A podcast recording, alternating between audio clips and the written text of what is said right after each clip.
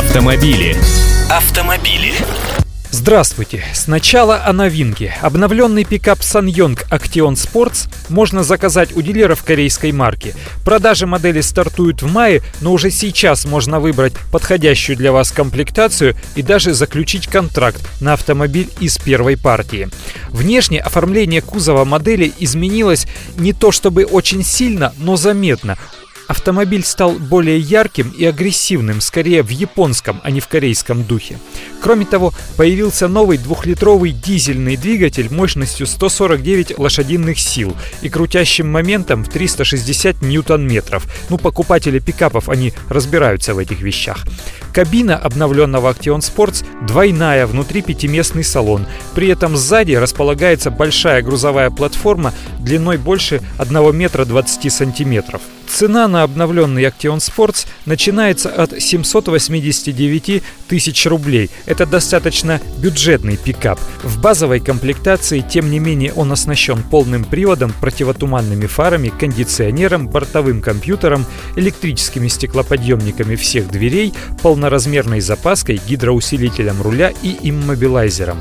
Машину можно выбрать и с 6-ступенчатой механической коробкой передач, или с 6-ступенчатым автоматом. За доплату в 50 тысяч рублей. Пикап – неплохой вариант для дачника. Кстати, о дачниках. Для вас сегодня наш пятничный зеленый номер комсомолки.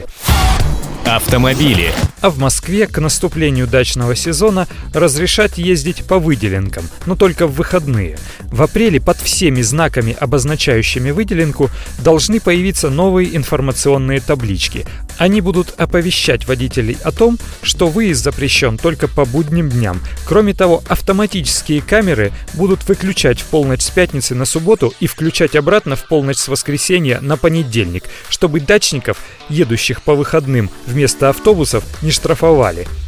Для справки приведу несколько цифр. В столице действует 15 автобусных участков дорог общей протяженностью 93 километра. Движение по выделенкам контролируют 29 камер. Пока. Их становится все больше и больше, буквально с каждым днем.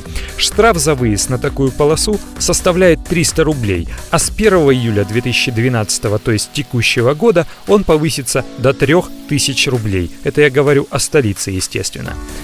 Кстати, решение выпустить на выделенки частников в свое время вызвало немало критики. Мол, такая схема внесет еще больше сумятицы, никто так в мире не делает. На самом деле в европейских странах движение на выделенных полосах организовано исходя из практической пользы для каждого конкретного участка. Где-то туда пускают такси, где-то даже велосипедистов. Мне лично доводилось видеть это своими глазами, так что домыслам и спекуляциям на эту тему я не верю. А вот вы как считаете? Выделенки, раз уж их нарисовали, должны работать только для автобусов, или пусть они будут, так сказать, в нашем совместном пользовании? Автомобили.